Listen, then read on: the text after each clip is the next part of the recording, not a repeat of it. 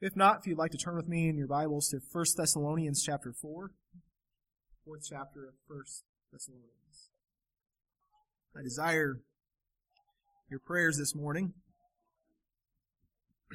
Apparently, the Ohio River serves as a type of force field in late March that keeps all the pollen down south. And uh, it seems like about the time we cross the Ohio River, uh, this week that um, all of a sudden allergies were a thing again. and uh, they have stricken my home, and um, uh, my, my, my voice isn't that great this morning. I'm feeling, feeling the effects of having not developed those antihistamines quite yet. So pray for me uh, here today. I want you to know my heart's desire for you is that you be encouraged this morning. I know that there are many things that um, challenge us in life. There are things that worry us, that cause us to fear, that cause us to doubt. Um, just natures of life that make us busier than we want to be. And my hope today is that you be encouraged by the Lord. My hope is that you be encouraged by the people of God, that you be encouraged by His Spirit. So, um, I just want you to know that publicly. That I know there are things that, that ensnare every one of us. And those things aren't overlooked. They're not ignored by me.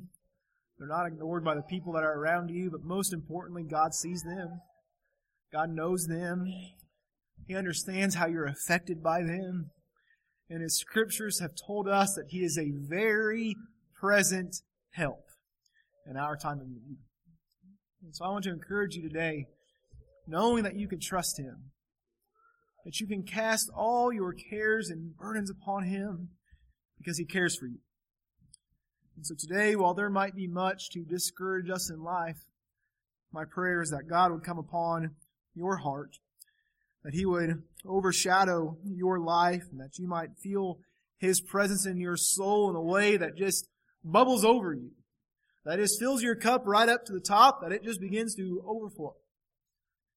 Scripture uses the word fervent to describe those things. And I pray that our God, who is a very present help in our time of need, is able to deal with you fervently today. And so I just wanted to say those things before we get started.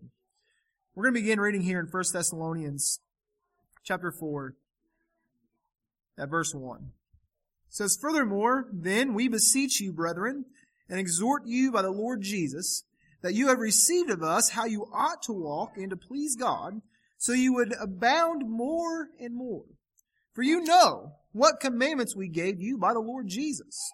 For this is the will of God, even your sanctification, that you should abstain from fornication, that every one of you should know how to possess his vessel in sanctification and honor, not in the lust of, I'm going to mess up this word, concupiscence, even as the Gentiles which know not God.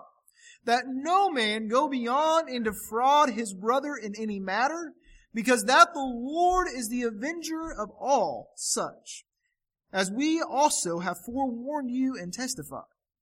For God hath not called us unto uncleanness, but unto holiness.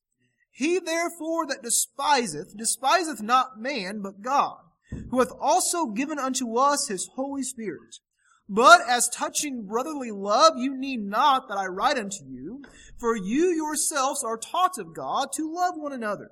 And indeed you do it toward all the brethren which are in all Macedonia. But we beseech you, brethren, that you increase more and more. And that you study to be quiet, and to do your own business, and to work with your own hands as we commanded you, that you may walk honestly towards them that are without, and that you may have lack of nothing. We'll stop there at verse 12 of 1 Thessalonians chapter 4. I have noticed something about myself over the last couple of weeks, and it relates to how I respond to life when I begin to feel overwhelmed by it. You ever felt overwhelmed by life? If you say no, I think you're lying. We've all felt overwhelmed by life at different points and different times, and uh, generally, what I've noticed is there's two phases that I go through when I feel overwhelmed by life. The first is when I think that I can just somehow work my way through it and do something about it. I think that I am fully capable over whatever it is that I'm going through, that I can just uh, be able to, to work my way through it by my own ideas, my own plans, and my own devices.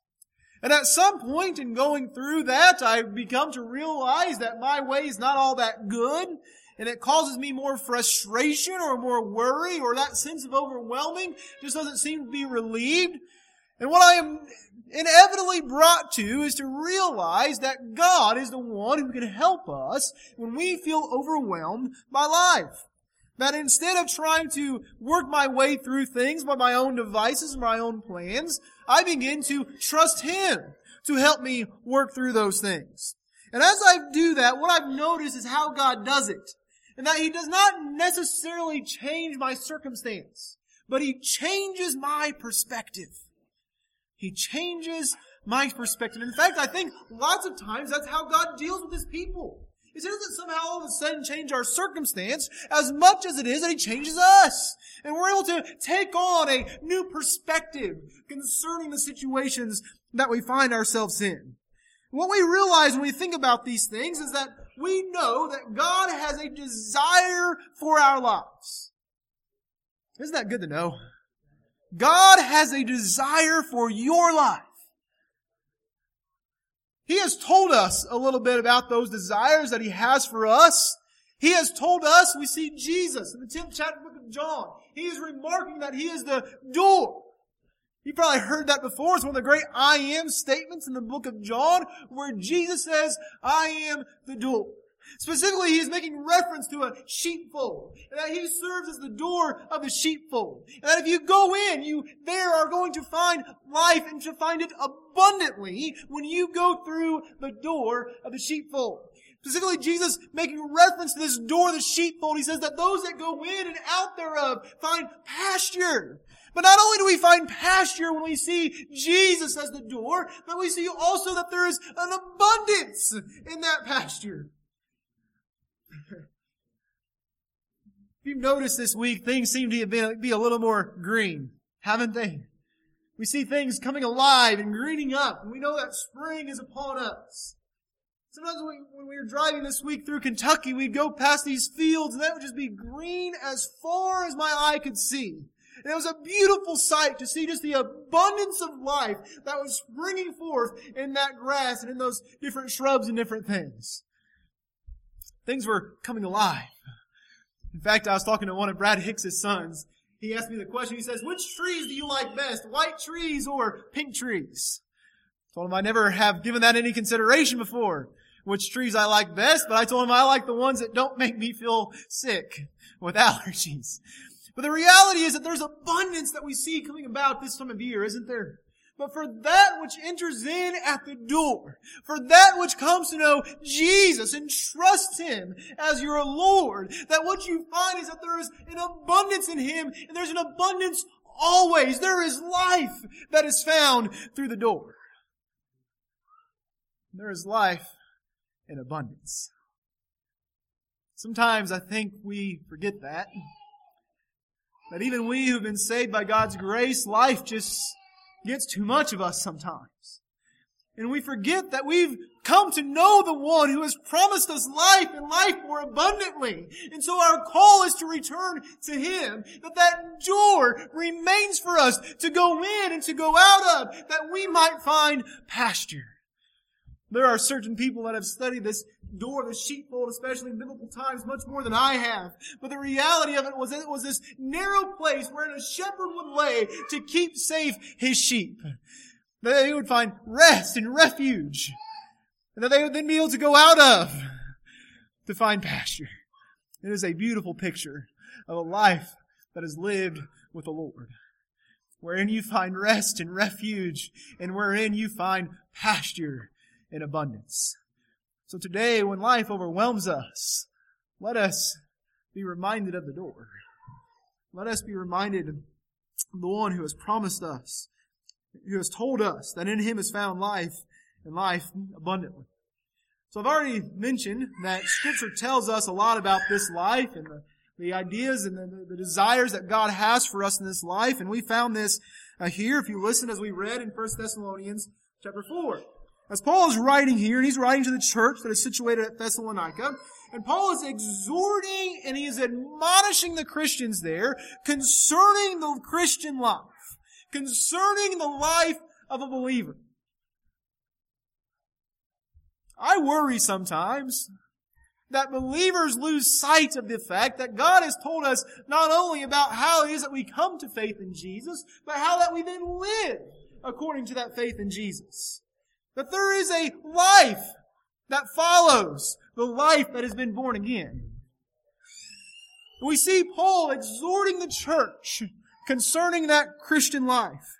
And he begins by sharing here in the fourth chapter that he has taught them both in instruction and an example how to walk after Christ and how to please God. That's what he says in verse 1. He says that you as, he says, furthermore, then we beseech you, brethren, and exhort you by the Lord Jesus, that you have received of us how to walk and to please God, that so you would abound more and more.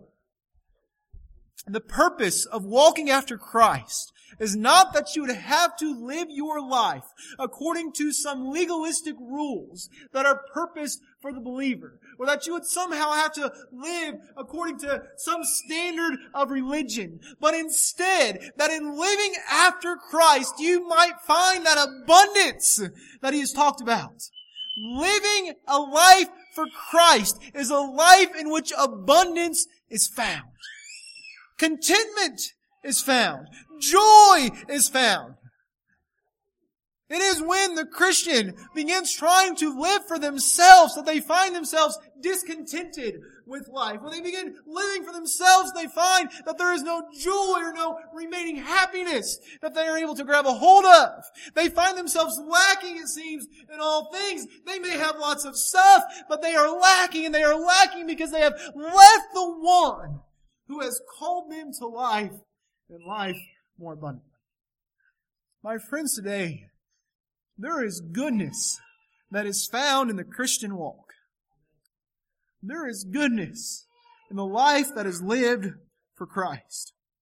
He is telling them about his desire, Paul is, for them to live and to abound more and more. Same thing that John wrote up regarding Christ in the 10th chapter of the book of John. You Go study that, and I encourage you in the 10th chapter of the book of John. And he says, he continues along those lines that they would progress in their faith. That they would be able to grow in their sanctification. We see in verse 3, it says, For this is the will of God, even your sanctification. That there would be growth and progress in your walk with the Lord. Listen to me today. If you feel that your walk with the Lord has stagnated, you feel like you have plateaued in your walk with the Lord, you need to examine your relationship with God to see what things are lacking. For the life that is lived in Christ is one that is to be met with, with growth and with sanctification that progresses in our lives. You ever wondered how it is or why it is that sometimes you meet old people that just seem like they just spend all their time with Jesus? It's because they do. But they didn't get there overnight. They have progressed in their walk with the Lord. They have grown in grace. They have grown in their knowledge of the truth. They have spent some time with the Lord and they have seen that this life of sanctification, that sanctification is indeed a progressive work. It is one that grows and it gets greater and it builds upon itself. That's why it's so important that we as a church, when we see young Christians among us, that we would take them by the hand and that we would walk with them and teach them and show them what it is to live a godly life, to teach them about the purpose of the church and the joys of the church and why it is that the church has been organized and found in the way that it has and, and all these aspects of the essence of the life of Christ. Why? Because I don't expect somebody that has just found the Lord for the first time, for the first time, for the only time that they need to, but have just come to know the Lord. I don't expect that person to suddenly understand all the things in the Scriptures. Do you? But instead, we want to take them and help them to grow in their walk with the Lord. To help them and to teach them to grow in their sanctification. So Paul begins to explain these things to the Thessalonians and he does so in both a negative way and in a positive way. Now, when I use that terminology, what I am referring to, the negatives are the things that we shouldn't do as Christians. But as we see Paul telling us the things that we shouldn't do in the Christian life, he is also telling us the things that we should do in the Christian life. Aren't you glad that the Lord has told us some of those things that we should do in the Christian life? I think sometimes we get hit over and over and over again with the things that we shouldn't do without being reminded of the things that we're told that we should do. Paul does both here. He says that we should abstain from sexual immorality.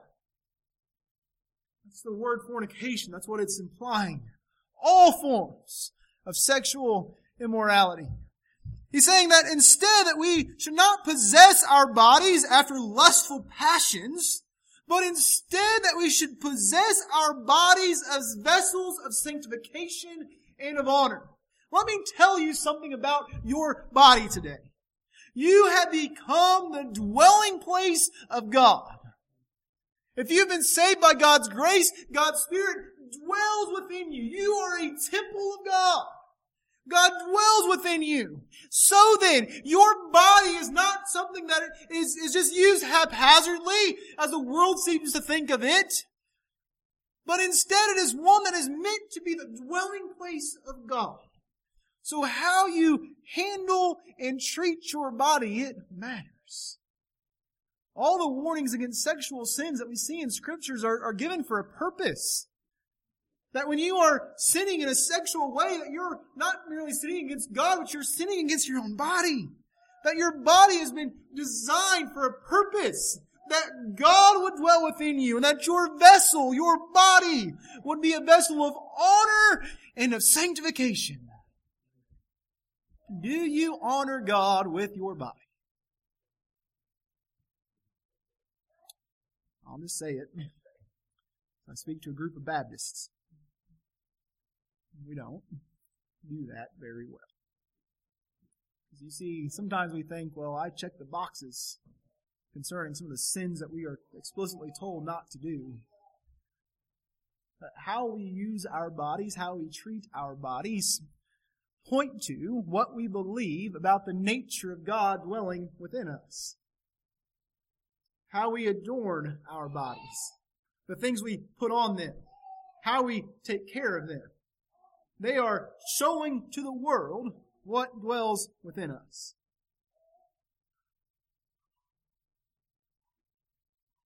I'll tell you a secret because Brother Kevin isn't here. I don't like going to the doctor. Never have. Not been a fan. They normally tell me things that I need to do different in my life. need to eat better, need to exercise more.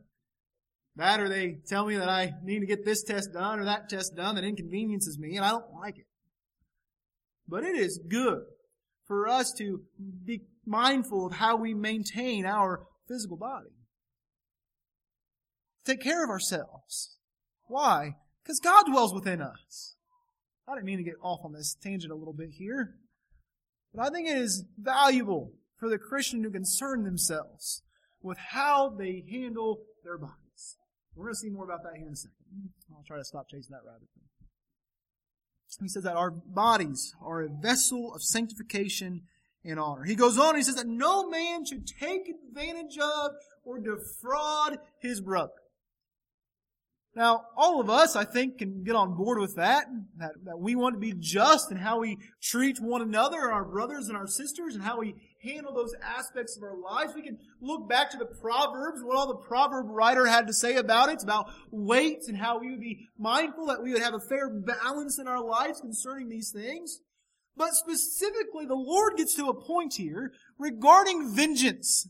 And he says that the Lord is the avenger that He is the one that takes revenge in all things. We are not called to impurity, but we are called instead to holiness. So our lives are to progress as they are further identified and declared as being set apart from these sins. The Christian life is to grow in holiness. And if the Christian has vengeance on his mind concerning the things that have been done to him, you will not grow in that holiness. For some reason, we see things that are done unfairly to us, and we think we gotta just tell everybody about how we've been wrong and how we've been cheated. Yet the Lord has said, vengeance is mine, I will repay. The Lord has reserved revenge for himself. That's a hard thing to swallow sometimes. Sometimes in life, we just get done wrong. And it bothers us. We think that somehow we have a responsibility to make it right. For the Lord has reserved vengeance for himself. When we fully begin to understand that, what we'll begin to realize is that that vengeance that is reserved for the Lord is what allows us to forgive. Because when we stop trying to get retribution, when we stop somehow trying to, to get our, our own justice for ourselves, or somehow we, we stop trying to, to make things right according to our own ideas, we're able to forgive that which has been done wrong against us. You ever seen somebody get up and apologize for something? They don't necessarily call out what it is, and you don't have a clue about what it's about. And you get bothered by it. We get bothered by it, don't we? I know you do. I talked to you, some of you about it. Vengeance is the Lord's. Our knowledge of a situation is not necessary for us to practice forgiveness. We can trust the Lord that He will make things right. I'm really glad of that. It takes a worry off my mind. It removes a burden from my shoulders. God is not looking for me to be the one that brings about justice in the world. He's got it covered. in fact, what He has told us instead is that we are to point others to Him. The one who is both just and the justifier of those that come to believe. That's one of the great mysteries of the gospel, is that God has become both just, just in His judgment. And you say, how can a judge be just if it is that He allows us to go unpunished? But He has become the justifier, and that the punishment has been heaped upon His Son, so that we can find freedom in life. Vengeance is mine. It is reserved for the Lord. And Paul says something that should cause us to pause. He continues. He says that those that reject these teachings are not rejecting man, but they are rejecting God. He says, You're not rejecting me by refusing the things that I'm teaching to you. He says, I taught these things to you not only in, in, in, the words that I've said, but I've taught you by example. He said, You're not rejecting me, but you are rejecting God. Paul continues then in the positive. The things that we should do. He tells them, but as touching brotherly love, concerning that love that we are to have one for another, he says, I don't need to teach you about that again because you have heard from God yourselves that you are to love one another. That's a commandment of Jesus, isn't it? He says, a new commandment that I've given unto you that you are to love one another. We have heard Jesus in different times remark about how it is that our love that we have for God and our love that we have for one another, that all the law and the prophets hang on those two. That we are to love the Lord our God with all of our heart and all of our soul and all of our mind and all of our strength. And we are to love our neighbor as ourself and that on these two hang all the law and the prophets. He is exhorting us to love. And Paul commends the church. He says, we know that you do this, that you show love towards all the brethren, which are in all of Macedonia, all the area. He said, but we beseech you, brethren, that you increase more and more. So Paul tells them, not only does he commend them for their love, but he encourages them to love even more. I've heard this said before, and I want to encourage you in this as well, that the life of the believer, the nature of the church, is that we just try to outdo one another in how we love each other. You show love to me, and so I want to show you love back that just takes it up a level. And then you see how I have loved you back, and so you do the same. And it just starts building upon itself. Before you know it, the whole world sees that we just love each other all this, all like this, because we love the Lord. That's what it means to prefer one another. Here a couple weeks ago I talked about submitting yourselves one to another. That's the essence of the life that is lived for Christ and how we show love one towards another. I've got some really good neighbors at home on either side of me. Good people. Helped us at different times, encouraged us at different times, and kept me outside in the backyard talking longer than my wife would like sometimes. But the nature of being a good neighbor is that we show love towards them and we try to talk with them and see how things are going on in their lives. And when we see things that are going on that, that aren't good, that we try to find means to encourage them. Why do we do that? Is it just merely that we're trying to be good people? Or instead, is it that the love that we would show to our neighbors points to the love that God has for us? I think that's pretty cool. That we are able to commend ourselves to all men. How? By showing love one toward another. That's what Paul is writing to the Thessalonians, that they would just keep abounding in that love. I think sometimes we have a tendency to say, well, I love everybody. I'll check that box. Paul says to keep loving more and more. And then finally he gets to what I really wanted to focus on today as I'm a half hour in already. He says that you study to be quiet. Study to be quiet. Now, there's some King James language there. to study to be quiet. Sometimes though I like the way that the King James puts things because it makes it more memorable. You ever heard where it says to quit ye like men? It says that. Does that mean we're supposed to be quitters? No. What the actual word means, the translation means, is to be brave like a man. I like that. If it just said be brave like a man, it'd be easier to read over. When it says quit ye like a man, it makes you dig into it. And it sticks out a little further. That's what this does. It says study to be quiet. Now, there's sometimes I wish my kids would study to be quiet. But that's not exactly what he's talking about. He is saying to aspire to live a quiet life. That believers are to aspire to live a quiet life. That believers are to aspire to mind their own business. To work with our own hands. And Paul says, as we have commanded you as we have commanded you. To live a quiet life, to attend to your own business, and to work with your own hands. What are your ambitions? What are the things that you have set as goals in your life, as desires in your life? What do you aspire to be?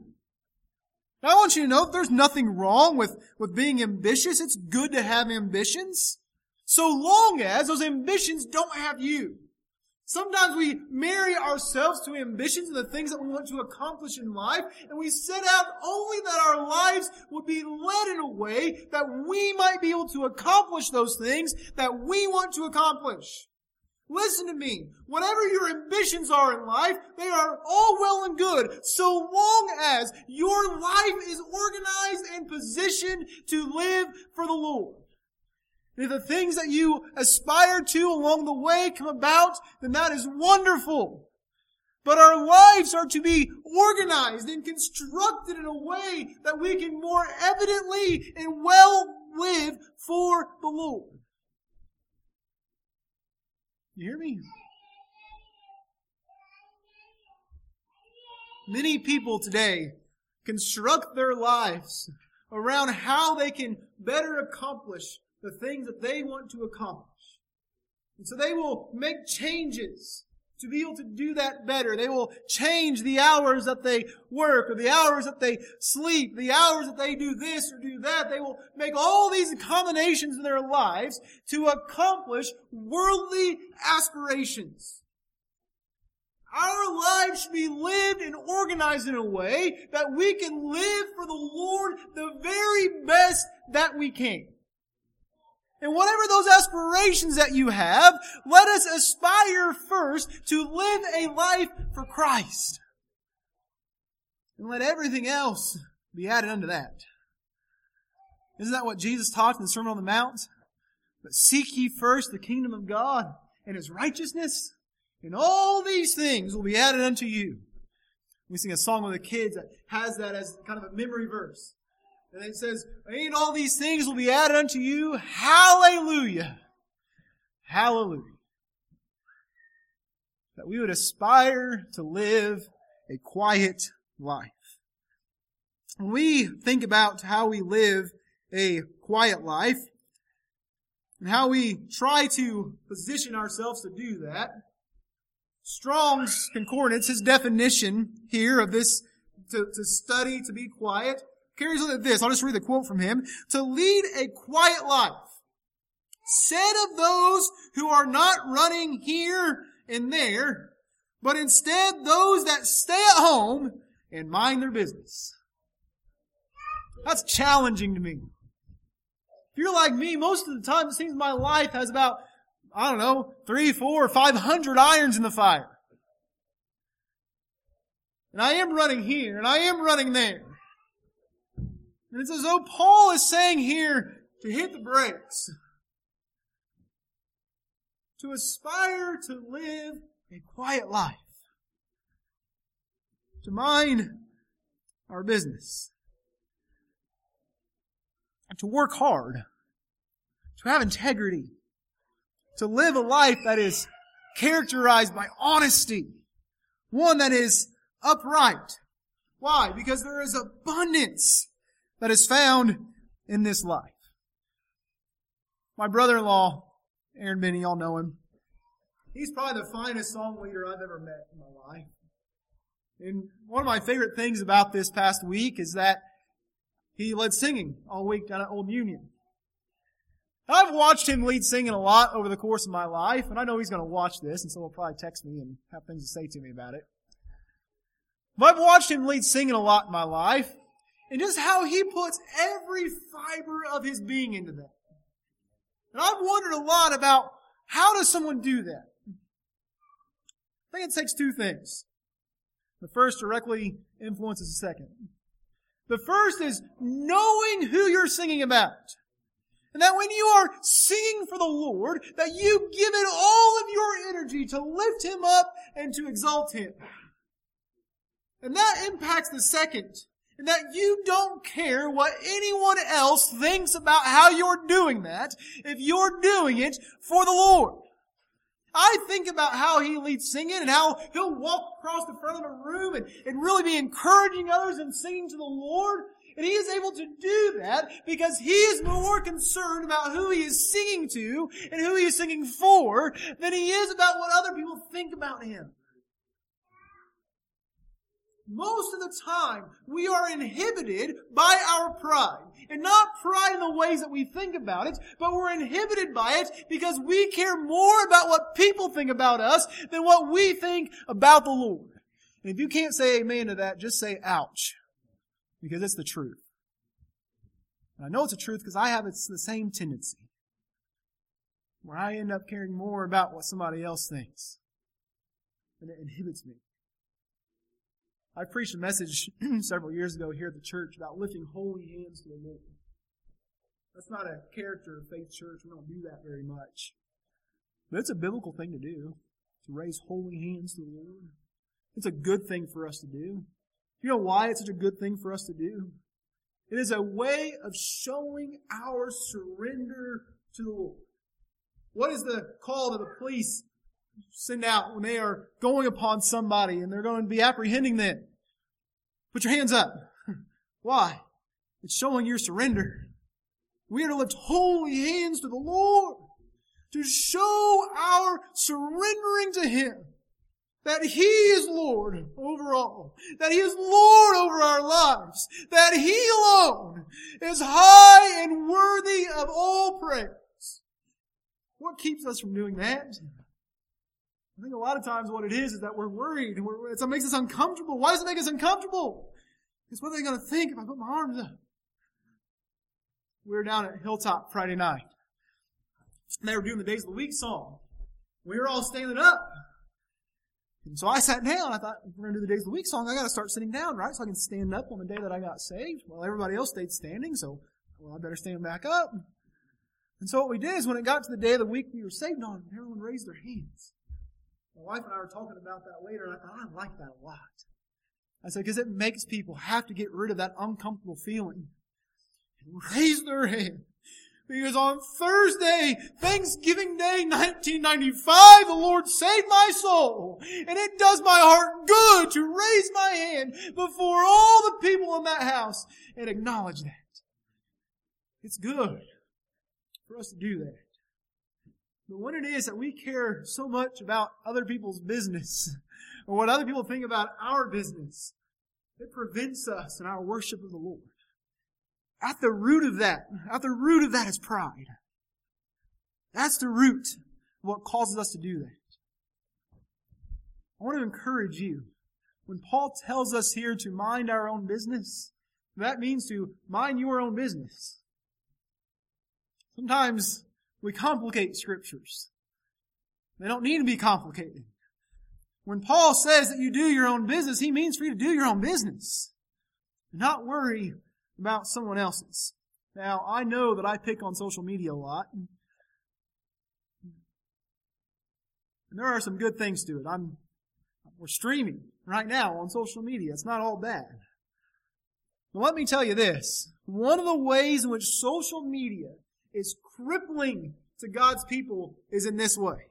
The very nature of social media, the very essence of it, is that you don't mind your own business.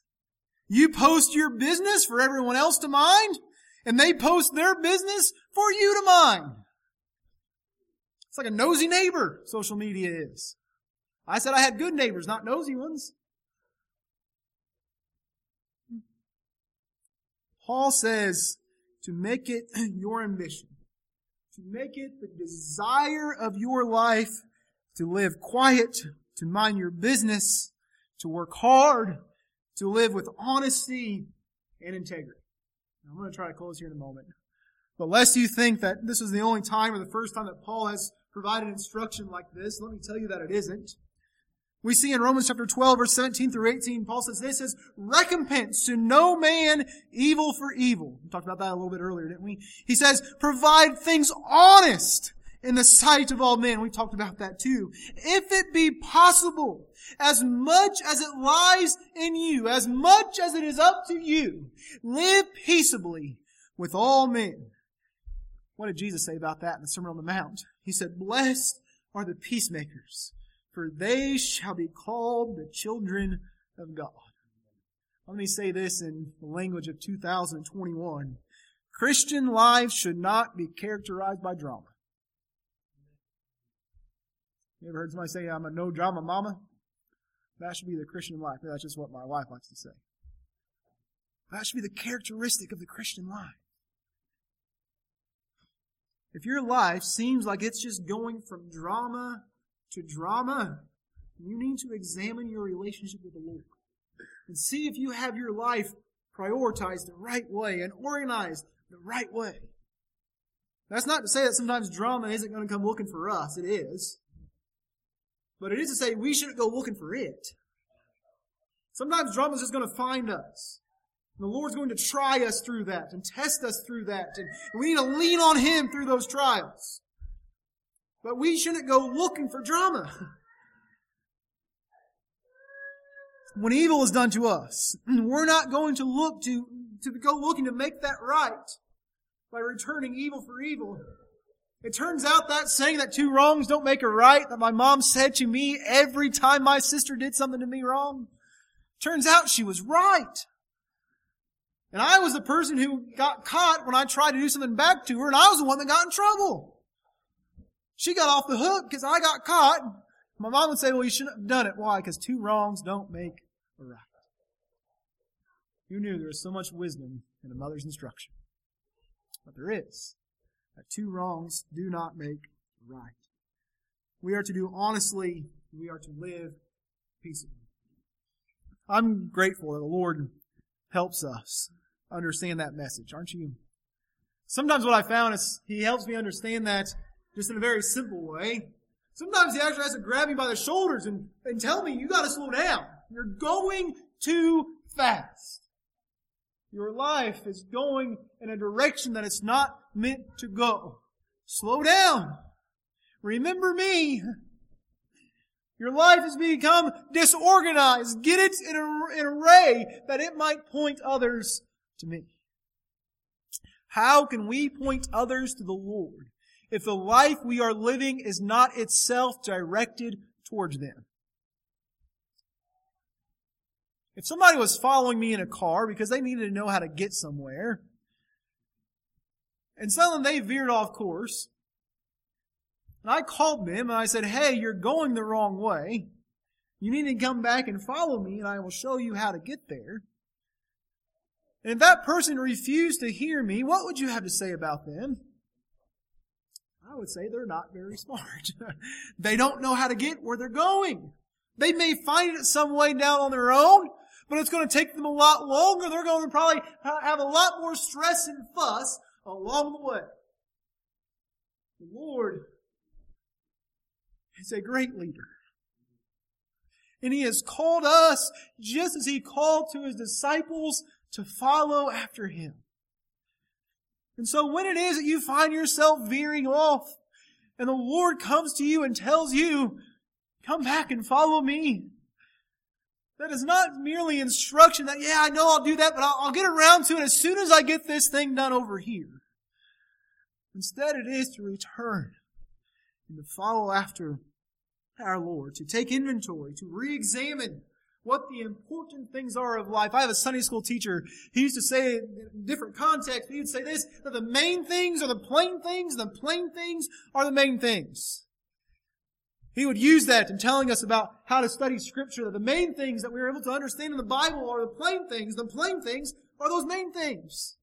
But I think that context that he used there can also be applied to our lives. The main things that are important in our lives are also the things that are most plain. And those plain things that may just seem so unexciting and ordinary to the rest of the world are beautiful in the sight of the Lord to live a quiet life. If our Lord, if the Lord wanted our lives to be exceedingly complex, He certainly could have designed them to be that way, couldn't He? Have you ever thought about the eye? God made our eyes. They're extremely small on scale of the rest of our bodies, but they are exceedingly complex. How they take in an image, and my science is right in understanding this, is that the image that, that our eyes take in is actually upside down. And then it takes in that image, and somehow or another, God's wired it just so that that image gets flipped up right side, and it gets processed in our brain, so that I can look at Brother Gary, and I can see that he has on a black shirt with red on it, and a blue shirt underneath it, and blue jeans on, and black shoes. And I was able to do that immediately without even thinking about it. If God wanted our lives to be complex, He could have made them that way. But that's not been His desire. His desire is that our lives will be characterized by quiet and peaceful lives. Paul told this to Timothy as well. We'll close here said, I exhort thee therefore, 1 Timothy chapter 2 verses 1 through 5, I exhort thee therefore, that first of all supplications, prayers, intercessions, and giving of thanks be made for all men, for kings, and for all that are in authority. Why? That we may lead a quiet and peaceable life in all godliness and honesty. For this is good and acceptable in the sight of God our Savior, who will have all men to be saved and to come unto the knowledge of the truth, of the truth. For there is one God and one mediator between God and men, the man Christ Jesus. Paul told us to pray. To pray for people everywhere, for supplication and prayers and giving of thanks be made for all men, for kings and for all that are in authority. Why? That we may live lives that are quiet and peaceful in all godliness and honesty. You know why so many Baptists tend to be conservative? It's not because they want to be all that political. It's because we just want to be able to live quiet and peaceable lives. The government can do what it's going to do. I just ask that I it would let me live quietly and peacefully. So Paul tells us to pray for kings and all that are in authority, that we might be able to do that. And he gets the essence of why we should do that. He says, For this is good and acceptable in the sight of God our Savior, who will have all men to be saved and to come into the knowledge of the truth. For there is one God and one mediator between God and man, the man Christ Jesus. He has told us this instruction, and it fits right here in this context, that in doing so, we might be able to tell others about the glory of God, the one who is able to save all men, the one who is able to be the ransom and the redeemer of all that would come to believe in him. That there is one God and one mediator between God and man, the man Christ Jesus. When we live lives that are quiet and peaceful, we are able to point to others to the peace that is in our hearts. If your life is filled with drama, and then all of a sudden you stop and you say, let me tell you about the peace of God that I found in salvation. People are like, you found that? Because your life's a mess. right? Maybe I'm losing, using that more loosely than I should. But I hope you understand the point. That our lives are to be characterized, are to be set around the desire to make it our ambition to lead a quiet life, to mind your own business, to work with your own hands as we have commanded you. Lost friend, I'll be remiss today if I didn't say something to you. The desire that the Lord has for your life is that you would come to be saved. That you would come to know about the peace that He provides, that lets us live a quiet and peaceful and unassuming life that we talked about that. Scripture tells us that what we have found in the Lord, that He offers the peace that surpasses all understanding.